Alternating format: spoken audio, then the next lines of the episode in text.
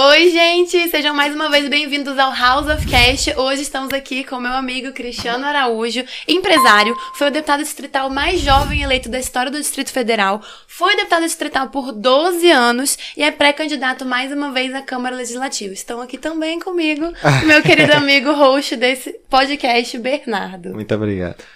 Deputado, seja muito... Ex-deputado, deputado, futuro deputado. Ex-futuro. Seja muito bem-vindo. Estamos aqui para falar o que quiser, os microfones estão abertos para você. Opa, obrigado. Eu queria inicialmente agradecer a Andressa, a você também, Bernardo, por estar participando aqui com vocês. É um prazer poder falar um pouquinho das minhas ideias, da minha história. E poder dividir com vocês esse momento. Ai, que bom. Quero que você aproveite para começar do começo, então. Deputado mais jovem eleito na história do Distrito Federal. Como foi isso? Como você foi parar neste mundo louco? Como que a cabeça de alguém com 22 anos entrar na Câmara? Na verdade, a minha família gosta muito de política, né? Nós tínhamos uma relação muito forte ali nos anos 90, início dos anos 2000, com o ex-governador...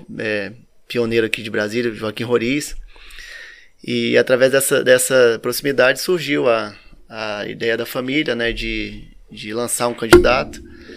Na época eu tinha acabado de me formar em administração de empresas e a gente acreditava naquele momento que era um momento de renovação, né, a Câmara, como sempre, já sofria desgastes e tal. E com 22 anos saí candidato, foi o segundo deputado mais votado daquela época, são 26.200 votos, né? É uma das marcas mais altas do DF, assim, né? Em termos de votação.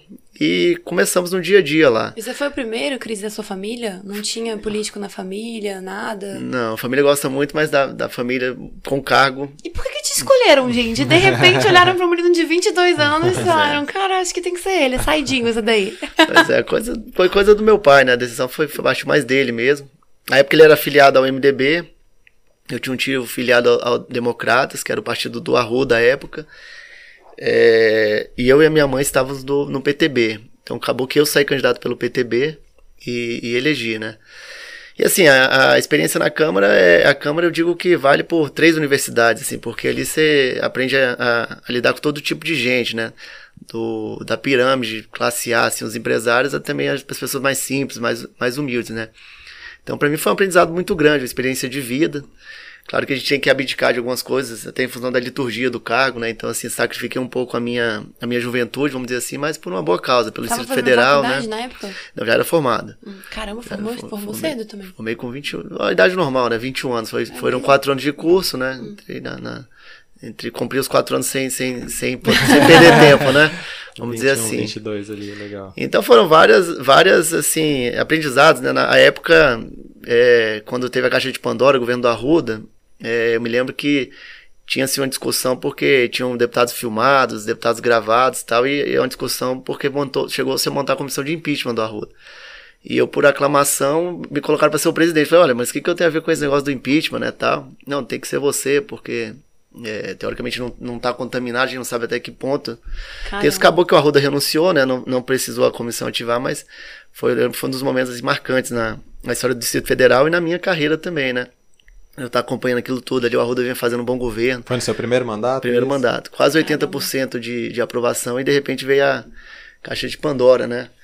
Posteriormente, a gente teve também a eleição indireta do Rosso, que é a eleição onde os deputados distritais que elegem um governador. Sim. Então, assim, pressão de todos os grupos, pressão do grupo do Roriz, pressão do grupo do Arruda, pressão dos deputados da Câmara, que queriam também eleger o governador. Então, também foi outro momento marcante na minha história. Explica um pouquinho isso daí, Cris, só porque o pessoal com certeza não sabe como isso funciona. O Arruda renuncia e aí é montado ali a própria Câmara Legislativa tem que escolher um sucessor?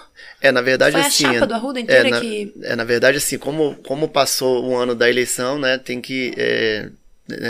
não poderia mais ter outras novas eleições, né? Uhum. E no caso, a linha sucessória seria o governador renunciou, o vice assumiria, mas como o vice renunciou também, à época, o Paulo Otávio, assumiu o presidente da Câmara. Mas aí a Câmara é obrigada a convocar uma eleição indireta, na falta do governador e do vice, ela é obrigada a chamar uma eleição direta, que é feita pelos deputados, para poder nomear o novo governador e vice. A chapa do governador e vice, né? Caramba! A inscrição é feita no próprio legislativo, né? Então, o MDB, na época, escreveu o Rosso e a Evelize. o PT escreveu uma chapa dele. Então tivemos algumas chapas e os deputados distritais elegem, né?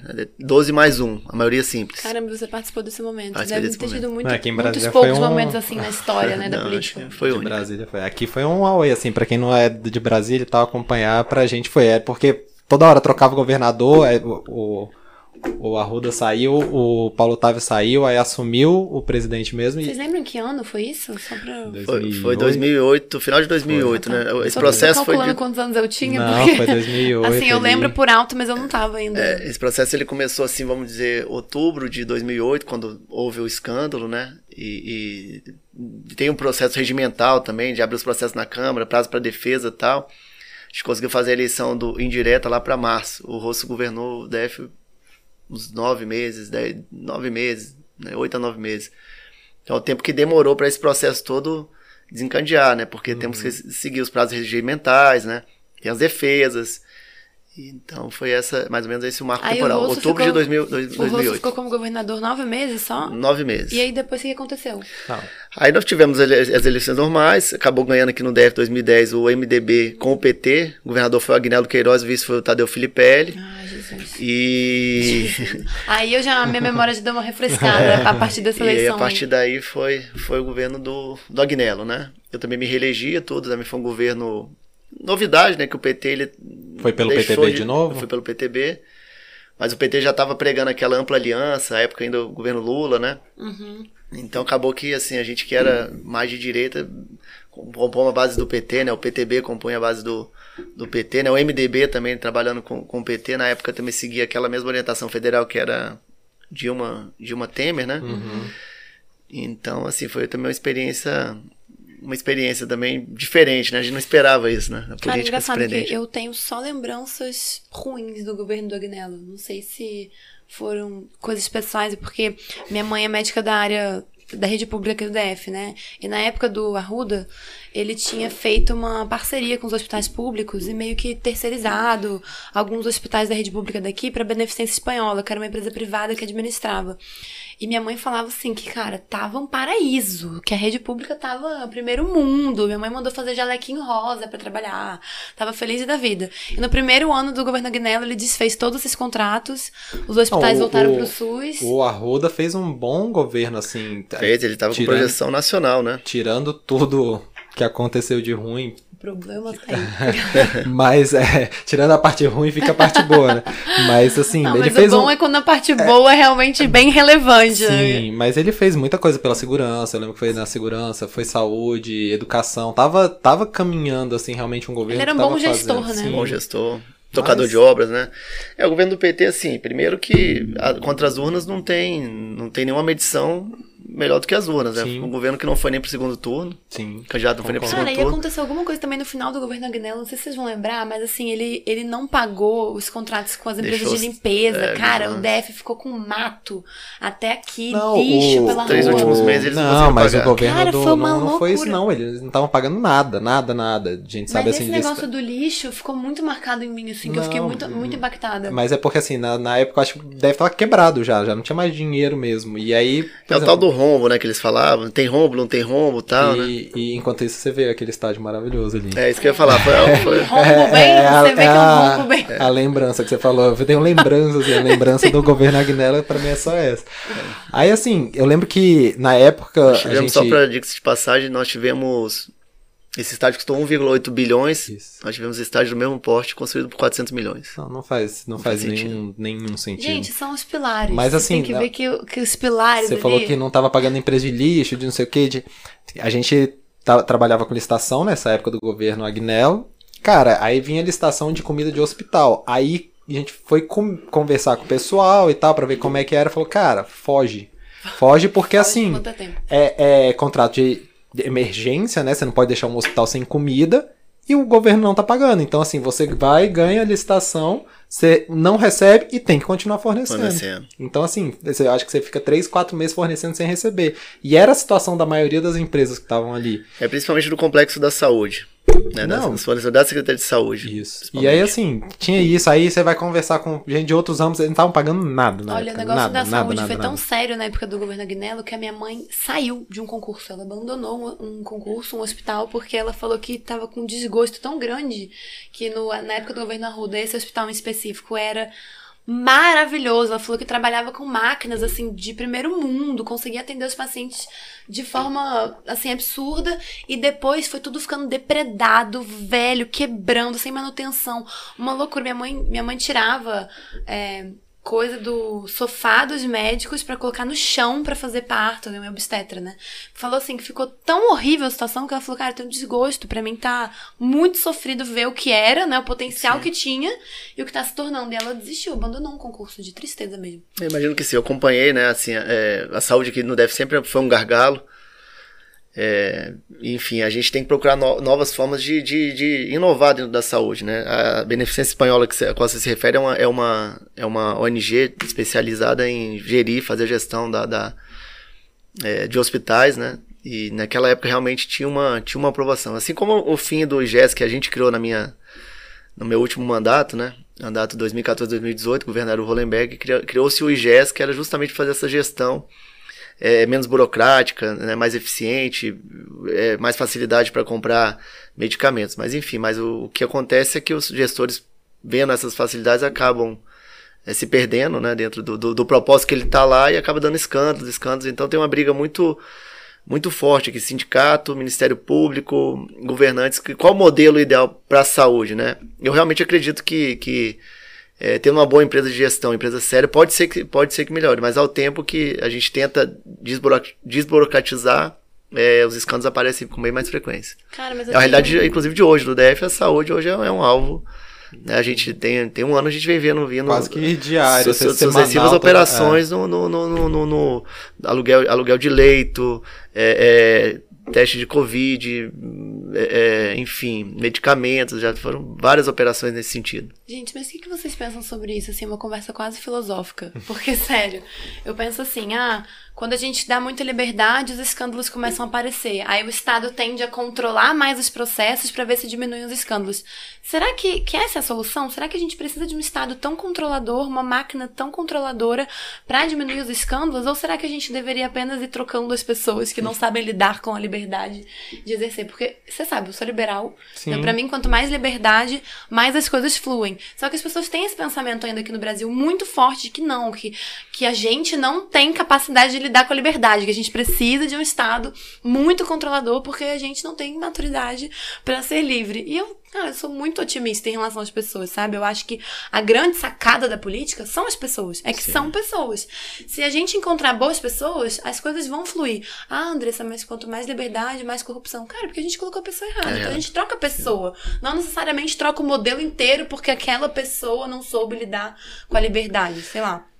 Eu também sou liberal, Andressa e Bernardo. Assim, eu acho que a gente tem que pregar o Estado mínimo, tudo, mas assim, dentro dessa pandemia, algumas coisas eu pude refletir. Por exemplo, se o Ministério da Saúde ele não centraliza ali as vacinas só para o público, talvez os privados, esses grandes laboratórios comprariam as vacinas e talvez as vacinas chegassem em preço absurdo pro cliente final, que somos nós, população, né? Então, em alguns momentos, o Estado é importante. Uhum. Ter o controle do Estado. Agora, obviamente, os problemas são as pessoas. Você matou a charada, né? As pessoas aqui parece que entram já com a mal intencionada, né? A gente não entende. Agora, por exemplo, que é uma reflexão que eu tenho feito e queria dividir aqui com os telespectadores de vocês. Gasolina aqui em Brasília vai chegar hoje a R$7,00. Né? Hoje, dia 6 de setembro, nós estamos falando de 2021, né? 6 de outubro. 6 de outubro. Então, assim, até que ponto vale a estatal Petrobras dar bilhões de lucro e deixar a população trocando a população humilde, trocando o carro popular pela moto ou trocando a moto pelo ônibus, né? Então, eu acho que há de haver um equilíbrio nisso. Sou contra a corrupção, obviamente, sim, o que fizeram com a Lava Jato é um escárnio. Ontem vi um prédio lá que era para construir por 900 milhões, já está em 1,8. O Bolsonaro divulgou isso ontem, lá em Curitiba, inclusive. Uhum.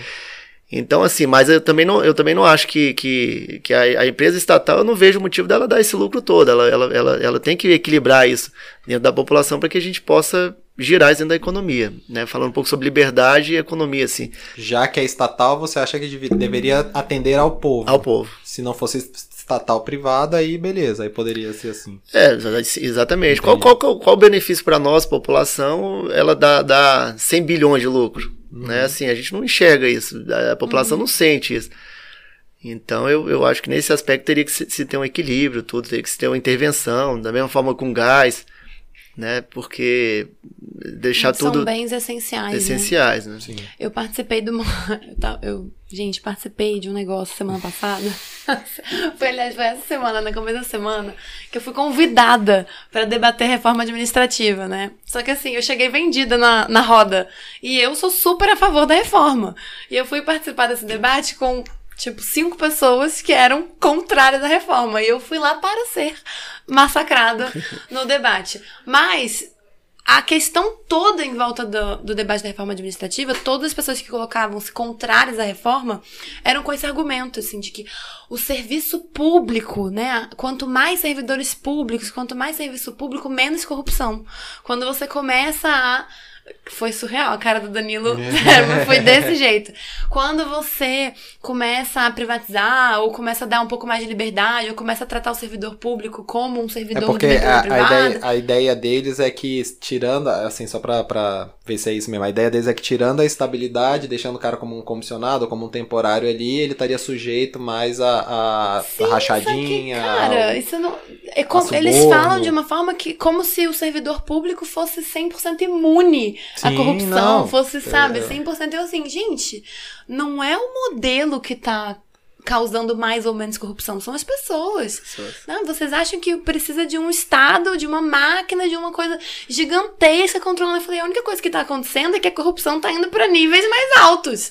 Quem tá ali embaixo pode ser que esteja sendo controlado, níveis mais altos. Mas os controladores continuam sendo corruptos. Então, o problema não tá aí. A gente precisa fazer uma reflexão, Andressa. Sobretudo com a pandemia. A pandemia é um marco da nossa geração, que os nossos netos vão falar dela, né? Isso que a gente viveu. Primeiro, assim, a gente percebeu que essa quantidade de funcionários, seja eles públicos, ou comissionados ou servidores, os órgãos não pararam, o país não parou por conta desse, vamos dizer assim, desse home office, né? Dessa paralisação que teve que fazer. Agora sim, o que eu acho que é uma coisa que tem que se mexer na reforma? Eu acho que não é a quantidade de servidores públicos, eu acho que tem que ser servidores públicos comprometidos. E para a pessoa se comprometer, talvez rever, fazer um enxugamento da máquina, porque a máquina já não aguenta. Brasília, nos próximos 20 anos, se for do jeito que está indo, só o crescimento vegetativo, ela não tem dinheiro mais para investimento. Isso é fato. Se não buscar outras formas de receita, daqui a 20 anos a gente só paga folha. Tá? Falando de Brasília, mas a âmbito federal.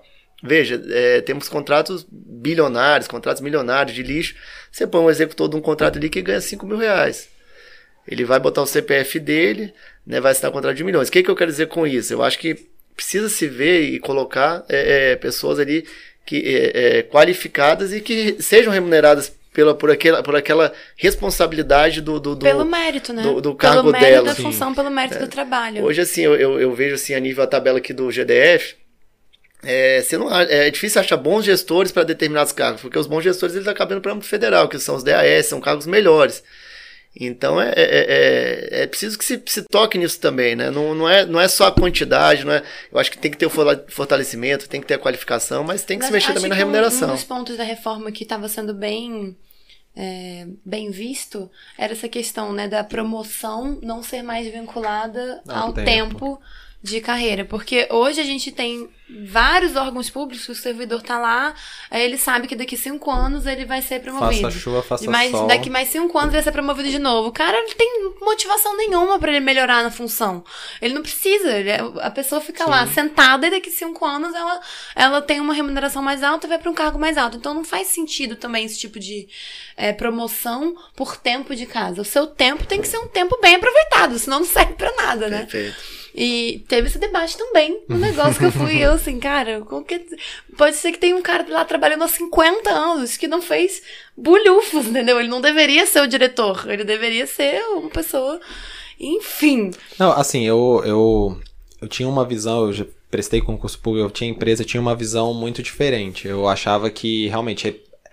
Porque eu estagiei em lugares que tinha gente que não trabalhava. Tipo, passou num concurso pra ele ali, ele aposentou porque ele passou num... Não, mas é sério, ele passou... Eu aposentei com 27 anos. É, mas e tem uma galera que pensa assim, realmente, e isso é muito errado. Então, eu prestei concurso pensando, pô, eu vou fazer o concurso, já que é pra fazer, por alguma coisa que eu gosto, que eu sei que eu vou trabalhar, pra não ficar, pra não cair nesse tipo de coisa. Mas, eu vejo, assim, que tem gente que realmente tem esse pensamento de, pô, eu vou passar num concurso pra não trabalhar. Eu falei, porra, vai fazer outra coisa. Mas eu acho que o esquema desmotiva também o profissional, sabe? Às vezes você tá num lugar muito legal, mas você não tem... O ser humano, ele precisa de motivação constante. Ah, não, sabe? Você tem que ser desafiado, você tem que provar alguma coisa, você tem que ter prazo, você tem que ter meta, você tem que... Não, mas isso tudo tem. Não, mas isso tudo tem. E assim, o ponto que eu quero chegar é que depois que eu entrei ali, eu tô na Câmara ali agora, e eu vejo, porra, servidores, todos os lugares que eu fui, servidores extremamente dedicados, de trabalhar assim, da vida, por estar ali, sabe? O meu antigo chefe, que era o secretário lá da CCJ, que agora é SGM, pô, ele falava assim, agora eu imagino que na SGM que ele tá tendo menos vida ainda. Pô, eu vejo, ontem a gente foi na sessão até 11 horas ali, quase meia-noite. Pô, o cara vai pra casa pra hoje de manhã, já tá lá de novo. Ele não virou secretário-geral por tempo de casa. Não, não virou, foi por merecimento. Mas eu tô falando assim, ele é porque as pessoas têm aquela visão do servidor público que não trabalha. Mas em todos os lugares que eu trabalhei, os servidores públicos trabalharam pra caramba, entendeu? Não, tem vários servidores públicos que realmente... levam piano, né? Esse não tem Flávia, competentíssimo, não, né? Minha mãe é servidora pública, gente. A minha mãe, sinceramente, ela sustenta aquela... O Hospital Regional do Gama, agradeça pela minha mãe, viu? Já aviso logo. Você pega ali no Senado ali o Luiz Bandeira, por exemplo, que é o secretário da mesa. Uhum. Sim. É, você pega na Câmara ali o Sérgio Sampaio, que são exemplos de servidores. Cristiane Sabino, que é a diretora da parte de recursos humanos da Câmara Federal. Enfim, tem muitos servidores que trabalham, né? Agora sim, o fato é assim, vamos voltar. O Cristiano entrou na Câmara em 2006. A gente entra cheio de sonhos, cara. Eu quero aprovar os projetos, eu quero realizar as minhas propostas, fazer aquelas leis, né? Então você chega muito sonhador. Quando você chega lá, primeiro você entende que para você aprovar uma lei, você tem que ter concordância de mais 13. Você entende que para você ter a sua, você tem que ter a do colega. Então assim, você entra dentro de um esquema, né? De um corporativismo, de um sistema, que você tem que estar dentro dele ali. Então veja, vamos trazer... Você não imaginava antes de entrar? Não, eu não conhecia, não conhecia. Você foi assim, realmente... Cheio de sonhos, né? Cheio de sonhos, cheio de vontades, achando que seria fácil e tal, e na verdade não é. O servidor público, ele assume lá. Pega uma máquina extremamente burocrática, às vezes com pouca autonomia porque está começando tudo. Pega essa filosofia que você está dizendo, o próprio sistema te desmotiva. Você fala, eu vou estar aqui trabalhando até 10 da tarde, se meu colega tá indo embora 3 horas da tarde para casa. Uhum. Então, assim, a mudança ela é mais filosófica e cultural, né? Da gente de não poder ter isso, que eu acho que a grande maioria dos concursados que passam, do jovem que tá começando, tá exame concurso, eles sonham em fazer um trabalho sério, um bom trabalho pelo estado dele, né? Pela máquina pública. Agora, entra num sistema, às vezes, tão contaminado com isso, e aí isso próprio te desmotiva. Você fala, porra, bicho, não tô dando conta de andar com isso. Isso aconteceu com você, Cris, quando você entrou lá? Não, eu nunca desmotivei, Andressa. Eu comecei a trabalhar com 16 anos, até vocês falaram a questão de aposentadoria, eu daqui 13 anos eu posso aposentar por tempo de carteira assinada já, né? Quando eu completo 30 e poucos anos de carteira assinada. Caramba. Então, assim, pra mim o que faz falta hoje é o não trabalhar, né? Eu digo assim, eu fui acostumado, comecei com 16 com meu pai estagiando nas empresas, meu pai foi um grande empresário aqui, meu pai já faleceu, com 21 eu entrei na política. E na política é o seguinte, por que a política ela te contagia? Porque ela é dinâmica, né? Ela muda, você tem várias oportunidades de estar com vários tipos de gente, você resolve a vida das pessoas. Então, assim, é uma agenda muito corrida, assim. Falam assim, eu brinco sempre, deputado não trabalha. Eu fiquei 12 anos como deputado, cara. Trabalhei demais, era assim, 10 horas por dia. Meu amigo, quem fala isso realmente não tem noção. Não tava vendo meu filho crescer. Esses 4 anos que eu fiquei fora, que me colocaram no banco de reserva, André. Então você viu assim, eu organizei muito mais a minha vida, eu tenho tempo de eu ir na minha academia, eu tenho tempo de pegar meu filho na escola, eu pego ele 2 vezes por semana na escola. Ele dorme comigo. Então, assim, é uma rotina muito mais calma, né? Pra falar a verdade. Mas, assim, pra nós que somos acostumados a atrapalhar, pra mim me faz falta o trabalho. Às vezes eu fico procurando o que fazer. Tem todo tipo de gente, né? Tem gente que quer o emprego e não quer trabalhar. Tem muita gente assim, me dá um emprego, mas não quero ir e tal. Até hoje tem. Sim. No meu caso, não. Eu gosto de trabalhar, fico entusiasmado. Eu gosto de pegar um problema, pegar começo, meio e fim, entregar lá pra... nem que seja pra dizer que eu não dei conta, mas começo, meio e fim, né? Não gosto de abrir história e não... assunto e não terminar e tal. Então, dessa forma que eu imagino. Mas imagino que a grande frustração desses meninos que entram, eu ajudei várias comissões de DETRAN, DR, Secretaria de Educação, comissões de aprovados em concurso, né? Fazer aquela pressão junto ao executivo para poder chamar mais gente. Você entra cheio de sonho, né? Agora chega o professor lá, não tem condição de dar aula, né? Às vezes as próprias instalações das escolas não são boas, não tem material adequado. Então isso vai desmotivando, a minha opinião, né? Então, nem tanto ao céu, nem tanto ao mar, sabe? Eu acho que esses que entram já querendo achar que aposentou, eu prefiro pensar que são as exceções. Acho que o que acontece muito, assim, que desmotiva um pouco, deve ser essa questão da máquina mesmo, do sistema, né? De você falar, pô, eu sou só um grãozinho de arroz no meio desse sistema aqui, qual que é a minha diferença? Então acho que isso deve ser um fator de desmotivação. E eu acho que tinha que acabar também com aquela ideia, porque o pessoal, quando você entra num órgão, você entra naquele corporativismo bacana, que todo mundo se ama, todo mundo se adora. Não, mas é... Aí, se você denuncia, você fica como... Tipo, se você denuncia alguma coisa ruim, você fica mal visto da história. No corporativismo ali, na sua galera ali. Então tinha que acabar com isso também, entendeu? Isso complica. Porque a pessoa entra lá, cheio de sonho, não sei o que, vê a pessoa fazendo errado, porra, não sou eu que tô errado, é o cara que tá errado, deixa eu denunciar ele. Aí denuncia ele e ele que se fode. Perfeito, eu concordo com o Chico, verdade. O corporativismo, ela acontece em várias... Não, várias áreas. Também que tá acabando esse negócio de sindicato, né? O Bolsonaro acabou com isso. Graças a Deus, né, bicho? Isso é um câncer, né, bicho? Esse negócio de sindicato, justiça do trabalho, essas questões, eu acho tudo que é um retrocesso gigante, cara. É mais uma forma de controlar e alguém ganhar em cima da massa ali. Agora... Não, só pra fazer esse negócio de sindicato, minha esposa foi aprovada na primeira fase do concurso agora e tal, bacana. A primeira coisa que chega na sua casa é o boleto do... Não, aí... Nem tomou pausa, já chega o boleto, né? Aí, calma, nem isso. Aí, assim, primeira fase, concurso, ainda vai pra segunda, pra corrigir, não sei o quê. Aí o pessoal já cria grupo de aprovados, não sei o quê, bacana. Cara, já apareceu o cara do sindicato, eu represento vocês, o que vocês precisarem, vamos derrubar a cláusula de barreira, vamos não sei o que, o pessoal já tá falando de aumentar salário, pra paridade com a... Gente, calma, é a primeira fase, né? Não, mas é, aí assim, acaba que entra já nesse corporativismo desde ali da raiz aí do negócio. Aí já motiva aquilo lá, né? A gente é um grupo mesmo. É, vou contar uma história engraçada pra vocês, né? A gente vive muito, né, nessa história de política. De 2010 a 2014, o PT deu muita ênfase, o governo do Agnelo deu muita ênfase em nomeações de servidores públicos. Realmente tinha um déficit, né? Era o momento de fazer, Brasília tinha caixa. Acho que exageraram, mas foi feito muita nomeação, né? E eu participei disso ativamente, o secretário à época chamava Vilmar Lacerda, do quadro do PT, hoje trabalha lá com o Paulo Rocha na liderança do PT no Senado. Um dos articuladores aqui da agenda do Lula, essa semana que o Lula está visitando a nossa cidade, né? Então ele é um desses coordenadores. E aí a gente teve algumas passagens engraçadas. Eu me lembro que a gente montou a comissão para a nomeação dos concursados. E tinha um amigo meu que chamava Roberto Girardi, vou até dizer o nome dele hoje. Roberto é amigo meu ainda e tal. Roberto participou das comissões e ele era muito aguerrido e brigava. E aí conseguimos até chegar ao vamos dizer assim, ao quantitativo que o Roberto entrava na secretaria, né? Na época, acho que Secretaria de Educação, ou DR, não me lembro bem qual era o órgão. E aí, Andressa, 3 meses depois, a gente estava negociando a tabela salarial, né? Que eles falavam, tem um termo que usa, mas... equiparação, enfim, o Roberto foi nessa reunião comigo, né, até convite meu, né, aí eu vi o mapa e pô, não tô acreditando, bicho, você foi nomeado, tem 2, 3 anos, você tá aqui querendo aumento, cara. É isso mesmo. Aí expulsou ele da reunião. É isso mesmo. Tem como você me dar licença, querido?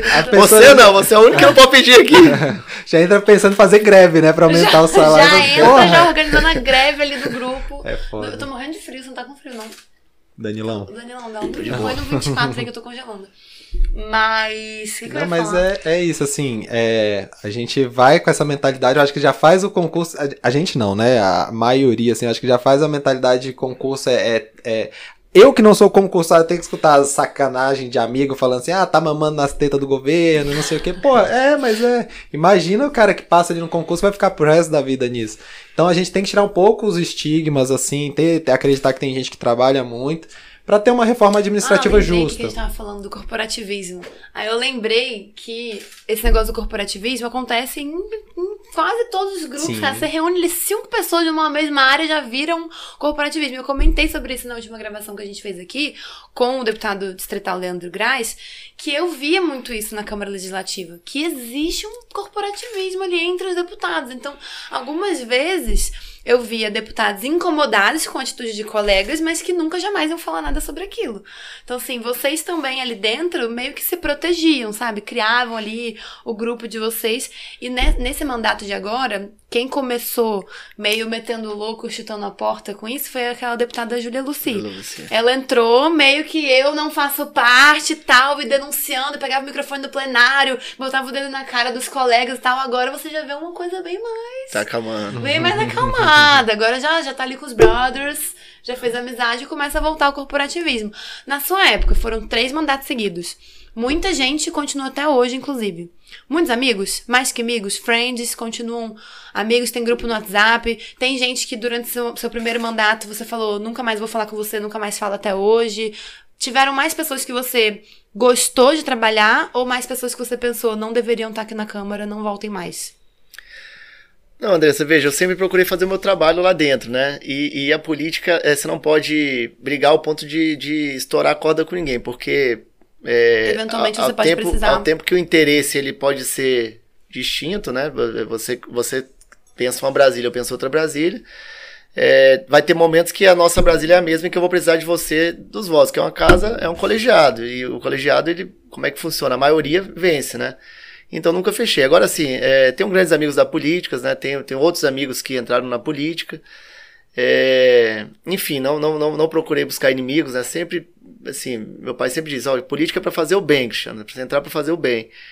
Então, sempre que eu pude ajudar as pessoas, estender a mão, ajudar, seja diversos tipos de demandas que chegam no gabinete, mas sempre no intuito de ajudar.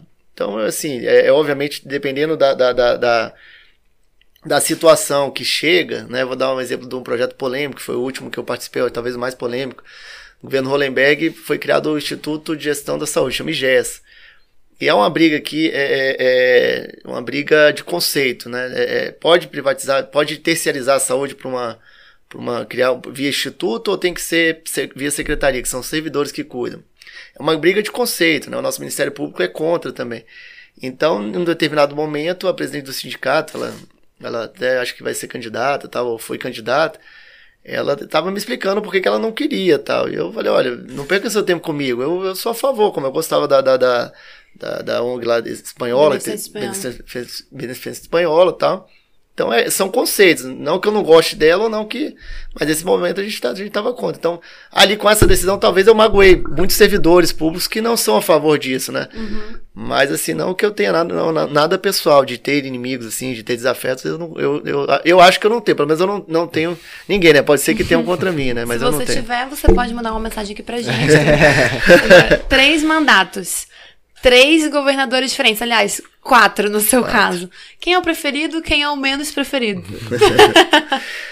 Não, o menos preferido, sem dúvida, é o Rollemberg, cara. Eu acho ele burro, né? Acho ele um cara traiçoeiro, não fala a verdade, trabalha na calada da noite para poder te prejudicar. Então, assim, eu tive uma experiência péssima com ele. A gente fez um governo pequeno ao Distrito Federal, né? Pior que o do Agnelo. Muito pior que do Agnelo, né?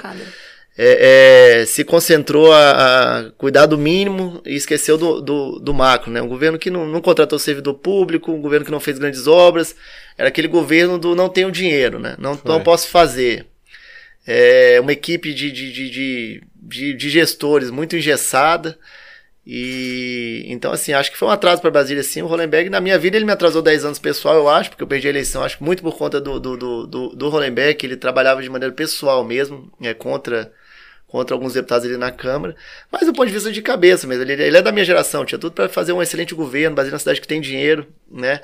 Mas ao invés de ele estar pensando nos grandes projetos e trazer recursos para cá, ele estava pensando em picuinha. Então, já teve um ponto de uma vez, eu fiz uma composição com ele, de uma zonal dele na cidade do Paraná, ele me ligava para falar por que eu exonerei o cargo da zonal. Eu falei, eu não sei nem quem é esse cargo, isso aí eu mandei para um assessor meu. Então veja, o governador do Distrito Federal ele pode estar preocupado com tudo, menos com isso, pô. Ele tem que estar conversando com o BID para trazer aí, como o Ibanez conseguiu fazer agora, o túnel de Taguatinga, que é uma obra sonhada há mais de 15 anos, desde que eu estava na política. Então, na minha opinião, né, o pior foi o Rollemberg, né? O Agnelo tinha um jeito dele também, mas acho que ele ficou ali, ele compensou, é um sujeito muito bom, mas ficou vendido naquela máquina do PT, né? O PT consertou muito... o cara era médico, né? Eu tinha grandes... chances de ir, né? Achei que ele ia fazer pra caramba pela saúde e tal, vim com essa coisa e... Agora uma pessoa muito boa de relacionamento, uma pessoa do bem, né? O Rosso também é uma pessoa também que... O Rosso entrou no papel, ele ficou 9 meses, então ele entrou ali com a missão de fazer a transição do governo, né? Brasília chegou a ser cogitado... ela perdeu a autonomia política. Então, a função do Rosso era acalmar as instituições, né, fazer com que os processos voltassem a andar, os serviços voltassem a ser prestados e fazer a transição. O governador, nota 1000, achei que ele fez o papel dele, cumpriu o que falou, né? E tanto que foi eleito depois deputado federal com uma votação emenda, né? Cara, ele chegava na Câmara pra trabalhar de bicicleta. Então, assim, ele chegava com roupinha de ciclista, de bike, capacete e tal. É roqueiro, uma pessoa toda muito bem. Aí ele estacionava a bikezinha dele lá, entrava, tomava uma ducha em algum lugar no gabinete, dava 10 minutos ele tava já todo aprumado. Eu falava, gente, o homem é agilizado. Fala do Rosto, eu só lembro da minha mãe. Minha mãe não podia ver nada. Homem bonito, homem lindo, né? Minha mãe vai matar. Charme. Minha mãe é isso. Que não é defeito, né? Não, se somar votos tá valendo, né? Exatamente. Mas e o Arruda, cara? O Arruda é um sujeito extremamente inteligente, né? É um pouco arrogante, mas assim, um cara visionário, tocador de obras, né? Conhece muito da máquina pública, ele é um servidor da SEB, mas foi deputado federal por várias vezes e foi senador, né? Passou por aquele problema do painel do Senado, então acho que, assim... Tenha dúvida, eu tô passando por isso agora. Nas derrotas você aprende muito mais que nas vitórias, né? Então vinha fazendo um excelente governo. Agora, como pessoalmente, assim, é um sujeito difícil, até porque ele é muito preparado. É difícil você convencê-lo. Mas um cara também que é de diálogo, tá aberto, assim, inteligente, aprende. E fez um bom governo, assim. Fez um bom governo. Eu acredito. Posso opinar, eu tinha 13, 14 anos. Não, mas fez um bom governo. Pra Brasília, assim, pra mim foi um bom governo. É a merda que tem os escândalos de corrupção. Aí você tá lá com um bom governo, vem escândalo de corrupção. Porra, tem que ser punido. Cara, acabou. Eu acho que o Arruda, ele foi um dos grandes levantadores da frase do rouba mais faz, porque, sério mesmo, porque depois do governo dele, o pessoal sentiu uma falta dele, que rouba, todo mundo falava, cara, depois do governo dele o pessoal começou a roubar, não, mas é porque acabou dele, o mais faz. Falava, pô, ele roubava, mas olha o tanto que ele fazia, e aí começou essa máxima aí do rouba mais faz. E é impressionante, hoje, qualquer pesquisa que você faz, o Arruda é o primeiro. Se ele pudesse ser candidato. E você acha que você acha da Flávia? Sem exatamente, sem desmerecer o mérito dela e tal, ele conseguiu fazer sucessor, assim, né? Sim. Que foi ela. Ela foi a mais votada, né? Então não resta dúvida que quem transferiu os votos foi o sobrenome dele, foi ele, né? Foi. Agora a Flávia, eu não conheço, eu conheço ela da época do Arruda, né? E não tenho uma relação muito próxima com ela. Agora, obviamente, as ideias nossas são parecidas, assim, o campo político é muito parecido, né? É pouco provável estar num campo diferente do da Flávia nessa eleição. Agora, assim, o que eu vejo de fora, Andressa, assim, eu vejo que ela tá fazendo um bom trabalho, né? Ela tá numa secretaria que é estratégica. Pô, pra mim foi ela ter virado ministra. Então, foi surpreendente. E assim, parece que ela tem uma boa relação na Câmara, com o grupo do poder da Câmara, o Arthur Lira, aquela turma lá. Sim. Me parecendo que conseguiu construir uma boa relação com o presidente Bolsonaro. Recentemente ele até elogiou ela, soltou uma frase brincando assim, dos 23 essa é a melhor, né? Isso foi publicado nas redes sociais e tal. Então ela tem feito um bom trabalho, né? Assim, do ponto de vista do parlamento, né? Não posso dizer que ela é uma boa executiva, que ela não foi testada ainda, mas acho que tá fazendo um bom trabalho. Tá surfando uma onda, obviamente, ela vem eleita pelo Arruda, deputada federal. Deputada não tem desgaste, porque vai fazer emendas, né? Não se envolveu em nenhum escândalo. Foi para o governo numa secretaria estratégica, né? Conseguiu ali ganhar corpo, se manter ali, porque ali deve ser 500 querendo aquela secretaria dela, né? E ela conseguiu se manter, já vai para quase um ano que ela está lá. Então tem feito um bom trabalho, que eu tenho que dizer assim, hoje nas pesquisas para governadora ela é lembrada, muito bem lembrada, acho que tem uma eleição tranquila para deputada federal, tem feito um bom trabalho, na minha opinião. E Cris, agora, né, você vem de novo, você já é pré-candidato, vai vir para a Câmara Legislativa aqui do DF, dos candidatos que hoje a gente já sabe que são nomes pra vir pro governo. Você tem um favorito? Do tipo, cara, eu queria ser deputado com esse cara aqui, governador, e ali... Não, veja, eu tenho uma boa relação com o Ibanez, sabe? Eu gosto muito do governo dele. Eu acho que ele, na pandemia, Brasília, eu viajei a outros estados, né? Até porque minha noiva, ela é de outro estado. Então, assim, em vista de como ele tratou aqui a pandemia, no sentido ao setor produtivo, comércio, né? Serviços, ele foi muito bem, ele saiu muito bem. Mas o decreto desdecreta. Pois é, mas eu acho que isso não é erro, Andressa. Ali você vê que o governo tá permanentemente trabalhando dentro daquilo. É como se fosse assim online, porque se ele vai, vamos ver o decreto, não, ele tá ali avaliando o momento. Então eu acho que claro, é certo mesmo. E assim, você vê, não, as obras não pararam, a gente não tem empresa terceirizada, eu digo limpeza, vigilância, brigadista, empresas de lixo que não estão recebendo, né? O transporte coletivo ele conseguiu manter normal também, né? Porque o governo hoje ele entra com uma parte do transporte coletivo, com aquela tarifa técnica, a gente não ouve falar de nenhum atraso. Então, assim, eu acho que o Ibanez é um nome forte, né? Eu tenho muita afinidade com ele, a gente... Bem, a família também é da mesma terra, ele é de Corrente do Piauí, a minha mãe é de Corrente do Piauí. Legal. Então tem também essa relação, mas não só por isso, pelo trabalho dele, assim, eu acho também que do Agnelo e do Rollemberg, o que viesse seria melhor. Então eu acho que ele foi melhor, porque já seria melhor naturalmente, porque os dois foram muito ruins, mas ele foi muito melhor, né? Hoje Brasília, você vê, o Rollemberg terminou o governo dizendo que não tinha dinheiro. Hoje Brasília tem 2 bilhões para investimento. Então vai na cabeça das pessoas que estão administrando, né? O André Clemente um bom secretário, o governador um bom articulador para trazer dinheiro, né? Trazer obras e tal. E essas grandes obras, aliás, elas são todas com recursos de fora, né? Recursos de convênios, que é o DR que faz, né? Não é nem Nova Cap. Então, assim, sou muito simpático. Como é que você acha que vai ser a briga com ele ali? Quem você acha que vai estar no páreo ali? Então, sou muito simpático com o Ibanez. Mas também, por exemplo, o Regufe é um candidato bem forte. É um cara que eu convivi com ele na Câmara durante 4 anos. Tem as ideias dele, é firme nas convicções dele, mas é uma pessoa que eu tenho também como um colega político, tenho um relacionamento, converso permanentemente com ele. Então também não deixaria de conversar com ele, né? Agora é tudo muito, muito cedo para se falar, né? Aliás, eu acho assim, eu li ontem uma matéria que diz que o Ibanez lançou a pré-candidatura e ele conseguiu 50% de rejeição. Eu acho que não é hora de falar disso ainda, eu acho que a hora agora é de entregar, de fazer entregas. No caso do governo, a população ainda não está pensando em votar para governador, volta para governador. O meio político está se articulando, mas a população não está interessada nisso ainda, até porque tem muito problema, né? Falar. Então, assim, eu acredito que estão duas frentes que estão se articulando, né? A direita ali, que aí a direita eu imagino que seja Flávia, Ibanez, Celina, que aí MDB, vamos lá para os partidos MDB, PP, Avante, PSD, que está o Paulo Otávio como presidente, né? Seria essa parte. Uma parte da esquerda, que aí vem o PT, vem o Podemos, o PROS, Solidariedade, PDT, que seria mais centro-esquerda, né? O Izalci também é um centro-esquerda, que é PSDB. Então vão ser essas duas frentes que vão se organizar. Podemos ter mais nome? Podemos. Acho que o nome do Izalci é um nome lembrado para governo. O nome da Leila é um nome que é lembrado para governo. Enfim, mas eu acho que os dois grandes players serão o Ibanez com o Regufe. Ô Cris, e 22 anos você entrou na Câmara, você falou, né? Muito jovem, cheio de ideias e o esquema é diferente. O Cristiano que possivelmente vai entrar na Câmara agora, 2023. Qual a grande diferença entre aquele Cristiano e esse Cristiano? E quais os projetos agora? Já que agora você já vai ser um cara bem realista. Já vai entrar sabendo o que dá pra fazer e o que não dá. Qual vai ser seu grande projeto? O que você pensa pro seu próximo mandato?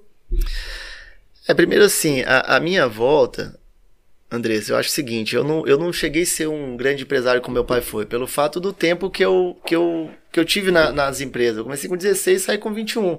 E eu não fui aquele menino que o meu pai chegou e falou, não, vai ser o diretor da empresa. Eu estagiei na contabilidade, no RH, depois eu virei um chefe de setor, depois gerente, saí como gerente da empresa, né? Era gerente administrativo. E na política... Na política, eu fiquei 12 anos. Então, assim, as pessoas lembram muito mais do deputado Cristiano Araújo como o Cristiano Araújo como empresário. Acho que esses 12 anos eu tive leis importantes. Eu me lembro ontem eu estava com uma pessoa, a gente até esquece das nossas leis, mas as pessoas lembram, um coordenador meu, a lei que permite o assento exclusivo para o idoso, que não deve. Hoje você entra nos dois primeiros assentos, os 4 são dos idosos. É uma lei nossa. A lei do se beber não dirija é uma lei nossa. né? Teste do olhinho nos hospitais, é uma lei nossa, enfim. Então, eu acho que tem-se um legado aí, tem-se uma doação de trabalho para a cidade, né? Então, assim, se você perguntar, Cristiano, o que fez falta para você de verdade? Foi os cargos na Câmara? Não. Eu continuo tendo motorista, tenho segurança, meu padrão de vida pouco mudou. Ah, foi o salário lá líquido, é 18 mil reais. Ninguém rasga 18 mil reais. Mas também não mudou a minha vida, o padrão de vida. Meu filho, graças a Deus, estuda numa boa escola. A gente tem uma boa qualidade de vida, não posso reclamar. Mas realmente o que me fez falta, Andressa, é o prestígio, né? Eu sou muito procurado pelas pessoas, querendo uma iluminação para a cidade, uma regularização de um setor, querendo uma ajuda dentro do sistema de saúde para uma cirurgia, para uma consulta. Mesmo fora, até hoje você é procurado, hoje tem que articular com o pessoal ali. Então, assim, o que me fez falta de verdade foi o prestígio político, né? Então, na minha cabeça, eu acho o seguinte, eu tive muitos problemas com o governador Rollemberg, assim, problemas pessoais até da parte dele comigo, eu não tinha com ele. Acho que foi uma trajetória que ela teve esse marco aí negativo na ponte da minha eleição. Então, assim, vou colocar meu nome à disposição, tendo visto esse trabalho que eu fiz esses 12 anos, né? A minha ideia é, eu ganhando a eleição, farei mais uma na distrital, mas naturalmente vou seguir para cima, para federal, e quero terminar meu projeto político. Eu quero ser governador da cidade, né? Se permitir. Mas tudo vai depender dessa eleição que a gente vai ter agora. Projetos, André, são muitos projetos que a gente sonha, né? A gente sonha, cara, em contribuir para Brasília voltar a gerar empregos, né? Estimular essas micro e pequenas empresas, esses comércios, né? Eu acho que hoje a bandeira número 1 da cidade, cara, sem dúvida nenhuma, é um emprego, né? A gente tem que fazer as pessoas voltarem a sonhar, né? A ter uma oportunidade, a ter uma expectativa. Então, você veja, parte de serviço, que Brasília é uma das principais segmentos da economia aqui de Brasília. Esse diminuiu, com aquilo que a gente falou, as agências de banco fecharam, alguns públicos, né? Sim. Então diminuiu. Concurso público, a gente tem uma lei que congela por 30 anos. Salvo engano, eles só podem fazer dos que se aposentam, daqueles cargos que são vagos, né? Eles não podem mais aumentar a máquina pública. Então, quer dizer, aqui em Brasília, o grande sonho da boa parte desses jovens é os cursinhos para poder entrar no setor público. Uhum. Então, também, isso frustra uma expectativa de uma geração que está vindo também, essa questão. Então, assim, esse é um sonho meu, é poder contribuir, Andressa, de alguma forma, fazendo a cidade voltar a gerar emprego, né, leis para incentivar as microempresas, principalmente as pequenas e micros, porque as grandes, elas conseguem os financiamentos, né? Junto ao BRB, ainda mais depois de uma pandemia dessa, que foi onde os micros e os pequenos sofreram bastante, né? Tem que ter uma atenção especial para eles. Eu vejo assim, eu tive a oportunidade de ser secretário de Ciência e Tecnologia, me apaixonei por essa parte de tecnologia, indústria limpa, é a vocação de Brasília, né? E tive a oportunidade de ser secretário de Desenvolvimento Econômico também. Então as duas mexem muito com o setor produtivo. A gente tem um projeto aqui que não começou comigo não, ele vem desde a época, salvo engano, do Izalci, mas a gente vai falar disso aqui há 20 anos, que é o Parque Tecnológico. É uma área ali de 1 milhão de metros quadrados, tem do lado da Granja do Torto, onde a ideia é trazer para cá empresas da indústria limpa, né? Empresas de TI, ali também fazer as incubadoras, fazer um Vale do Silício aqui no DF. O que se precisa fazer? Primeiro, a área, né? A área, ela precisa ter uma destinação, ali já falam-se, ali é o parque, mas que tipo de empresas podem se estabelecer ali? Tem que ter uma legislação mais ampla ali, para poder as empresas virem. Segundo, eu acho que tem que criar uma zona livre de comércio ali, uma tributação muito baixa para você trazer para cá a Microsoft, a Oracle, enfim, como tem na Zona Franca de Manaus, por exemplo. Uhum. Né? E fora, conseguimos resolver a questão dos impostos, conseguimos resolver a questão da área. O que precisa para atrair o empresário? São os recursos para elas virem, né? Os empréstimos, né? Os financiamentos, vamos dizer assim. Então são esses 3 pilares. Eu acredito que esse parque, ele implantado, hoje já existe, chama de Biotic, né? Uhum. Tem já vamos dizer assim, uma gerência na Terra Cap que já está cuidando disso e tal. Inclusive o Ibanez agora anunciou que vem um fundo para cá que vai investir nisso, cara, né? Aquele parque tecnológico é incrível. Né? A gente já falou dele ali umas 2, 3 vezes aqui. É incrível. Não, então, mas o que falta para sair assim? Ali jogando por baixo, a gente tá falando de 60 mil empregos direto, é um boom na economia, né? E são empregos assim, você vai ter empregos da parte de manutenção daquele parque, né? Que eu falo do emprego mais simples, que é de limpeza, pedreiro, pintor, mas você vai ter também dos cargos mais graduados, você vai ter o engenheiro da tecnologia, né? O engenheiro da TI, você vai ter o CEO, os CEOs ali. Mas então, assim, ela vai mexer com toda a cadeia econômica. Eu tenho uma pergunta de verdade. O que falta para acontecer esse parque? Assim, porque a gente conversa aqui, falta isso, falta aquilo, mas o que falta ali para começar a mão na massa ali?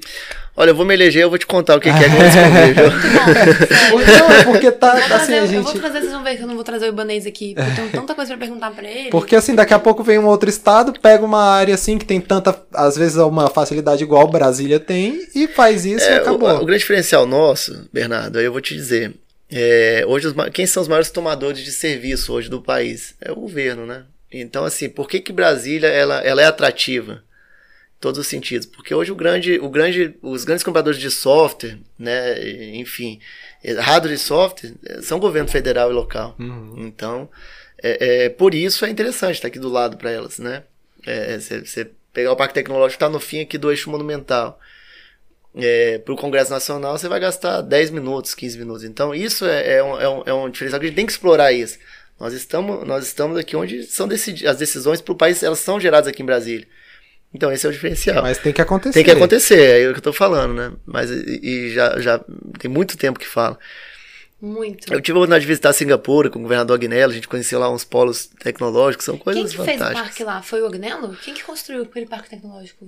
Não, esse parque, assim, o conceito dele ele é bem antigo, eu me lembro do Izalci que mexia com isso na época, o governo do Arruda, que foi quando eu entrei na política, mas já era se falado isso antes de 2006, acho que isso é uma ideia que vem desde 95, anos 2000, quando eu fui secretário, eu também me empenhei nisso um pouco, em entender o que acontecia, então vai dessa parte primeiro da destinação do terreno, da área, porque para uma empresa vir, ela tem que fazer um alvará ter um alvará de construção para iniciar, depois um alvará de funcionamento, então a área tem que estar, como se diz assim, urbanisticamente preparada para receber aquele tipo de atividade, então tinha esse problema, depois a gente tem essa outra questão legal também. Brasília ela não pode incentivar ICMS, sempre o Ministério Público entra. Então, como fazer esse incentivo? Tem que ser uma norma federal para isso virar uma zona franca, como a gente quer fazer.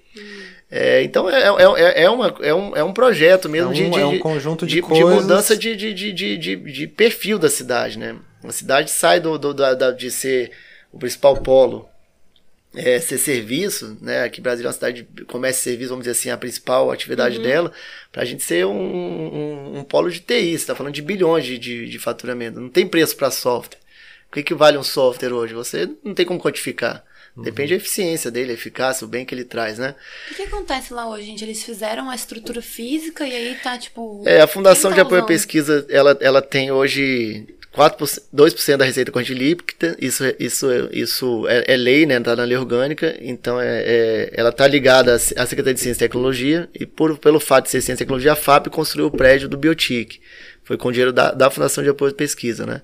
Hoje tem um presidente, um diretor tal, e eles estão desenvolvendo esse projeto, né? Apresentaram agora para um fundo, isso também eu estou dizendo que eu li na mídia, né? Não posso dizer com detalhes, e vai vir um fundo para construir o parque, né? Com termos de infraestrutura logística. Mas aquele prédiozão lá gigantesco, tipo, tá alugado? Não, lá é a sede dele. Ah, tá. Então tem gente trabalhando lá. Tem, agora eu tô te falando, é uma estrutura muito pequena. Um presidente, um diretor, um secretário não tem ainda, não, mas é muito pequena. Agora, com a vinda do fundo, eu acho que ele vai ser explorado, né? É muito complexo, André, assim, a rede lógica lá do parque, ele é todo sustentável, é como se fosse um Vale do Silício do Brasil em Brasília, é fantástico. Legal, vamos ver se isso acontece, né, se vira pra prática. Voltando um pouquinho, a pergunta que eu ia te fazer antes de começar a gravar. 2014, eleição, não, 2010, eleição, você se elegeu, 2014... eleição, você se elegeu. 2018 veio a eleição, você não se elegeu. Em 2022, mais uma eleição. O que você acha que está acontecendo de diferente nas eleições e o que você espera para a eleição do ano que vem?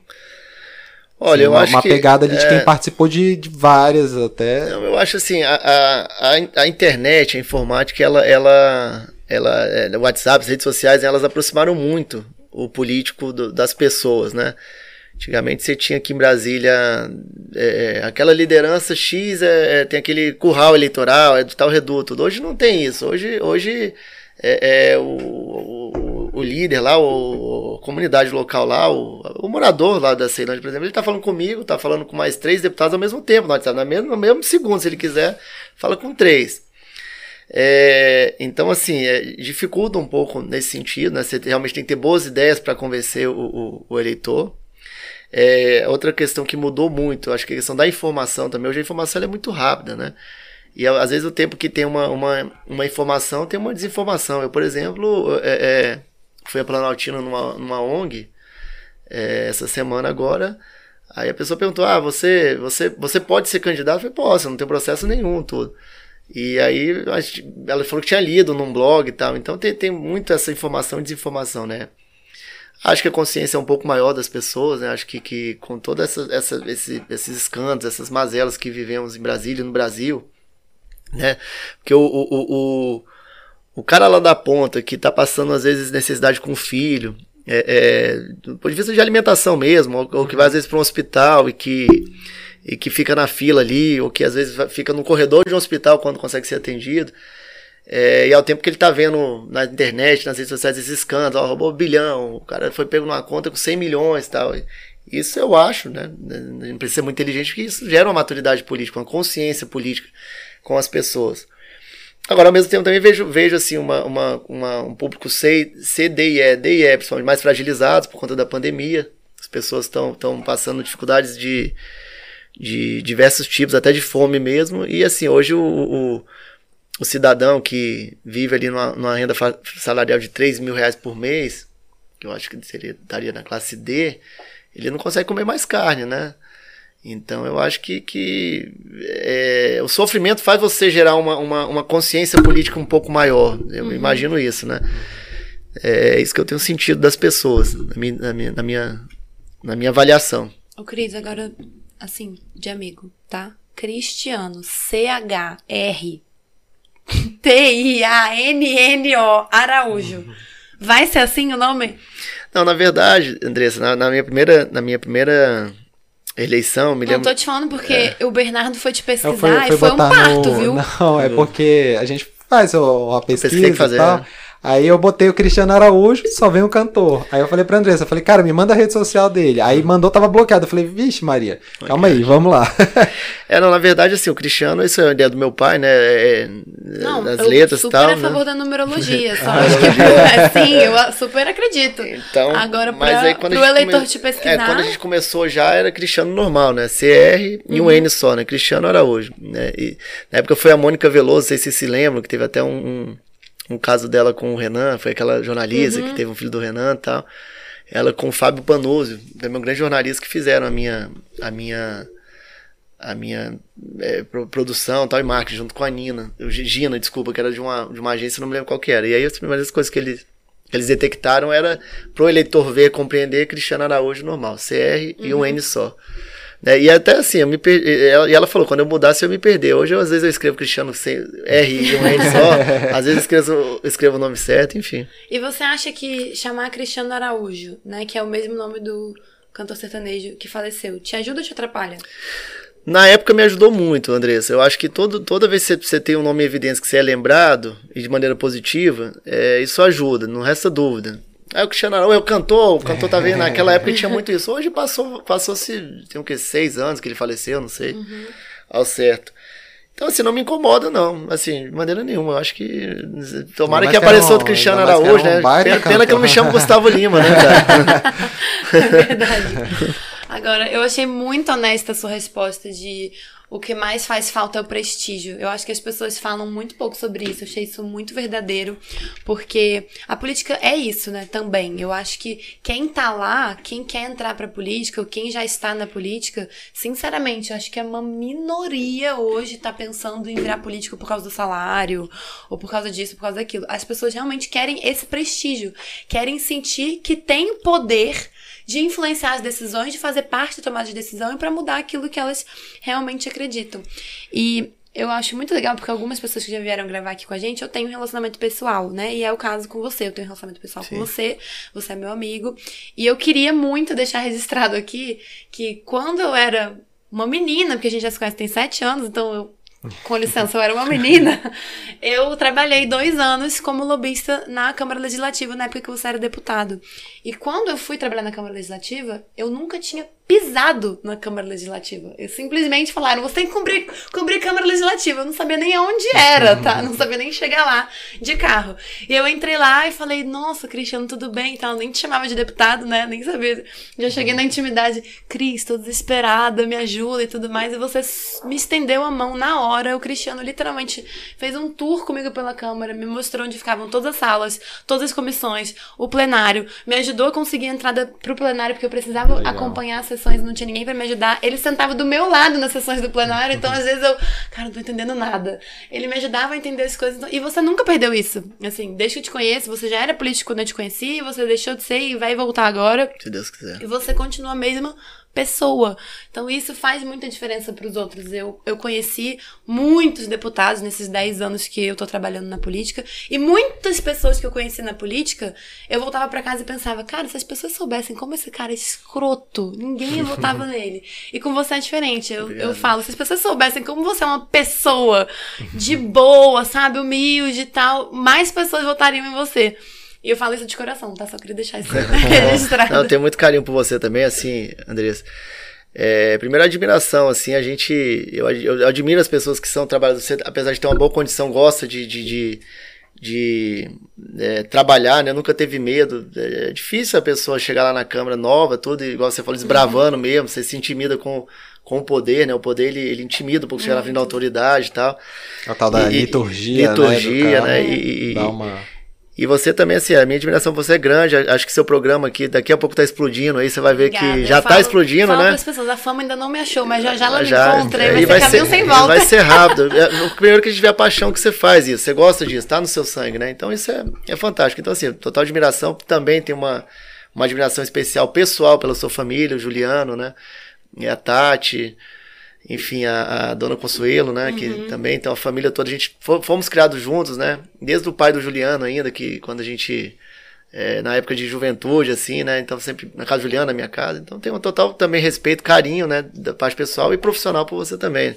Obrigada. Fantástico. Tem um momento da rasgação do todos vocês, mas eu quero aproveitar para agradecer muito. Você tem mais alguma pergunta para mim? Não, se você quiser deixar um recado pessoal, deixar uma mensagem aqui pro pessoal, fica à vontade. Essa câmera aqui. É isso, é dizer para vocês que eu tô sempre à disposição para discutir política. Eu acho assim, entendo que a única forma da gente mudar, né, não é sentado em casa falando mal, a gente vindo para o debate, seja de forma sendo ativista, sendo político, a gente vindo discutir o problema, né? O problema ele não vai resolver a gente em casa sentado.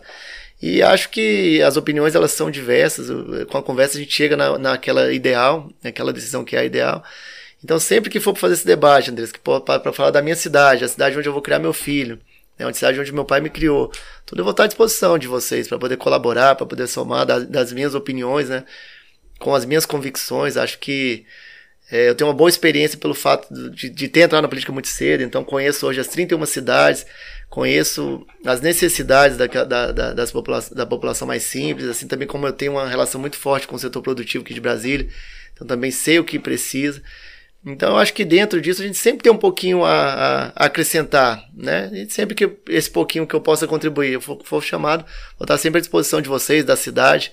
Esse recado que eu queria deixar aos seus telespectadores. Muito obrigada pela generosidade de ter vindo conversar aqui com a gente. Os microfones vão estar sempre abertos. Quando já tiver o esquema mais montadinho ali, partido, etc, e quiser voltar, estamos aí também. Perfeito. Obrigada a todo mundo que acompanhou esse episódio com a gente. Cris, deixa suas redes sociais para o pessoal te seguir, que esses tempos de mídia, meu filho, vamos lá. Vamos lá. O Instagram é Araújo...